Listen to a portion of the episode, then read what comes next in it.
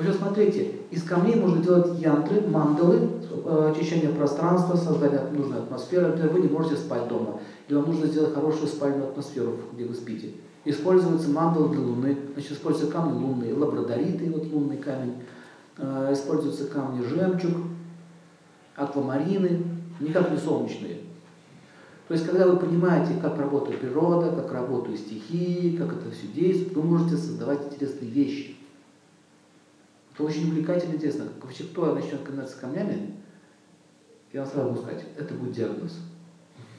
Вы заболеете. Хороший болезнь. Если вы один раз начнете соприкасаться с ними, вы потом никогда эти пластмасски и стекляшки не сможете одеть. Вот так было не сможете. А дешевле не взять настоящие камни?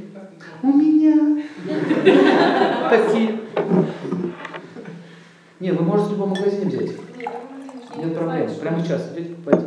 Лучше всего правильно делать. Значит, что я вам не советую? Не советую покупать камни в ломбардах и с рук. Второе, что еще не советую. Не советую покупать драгоценные камни и их носить как попало. На любом покупайте, как вам думаете. А вот полудрагоценные можете без личного подбора. Они не такие сильные, не навредят.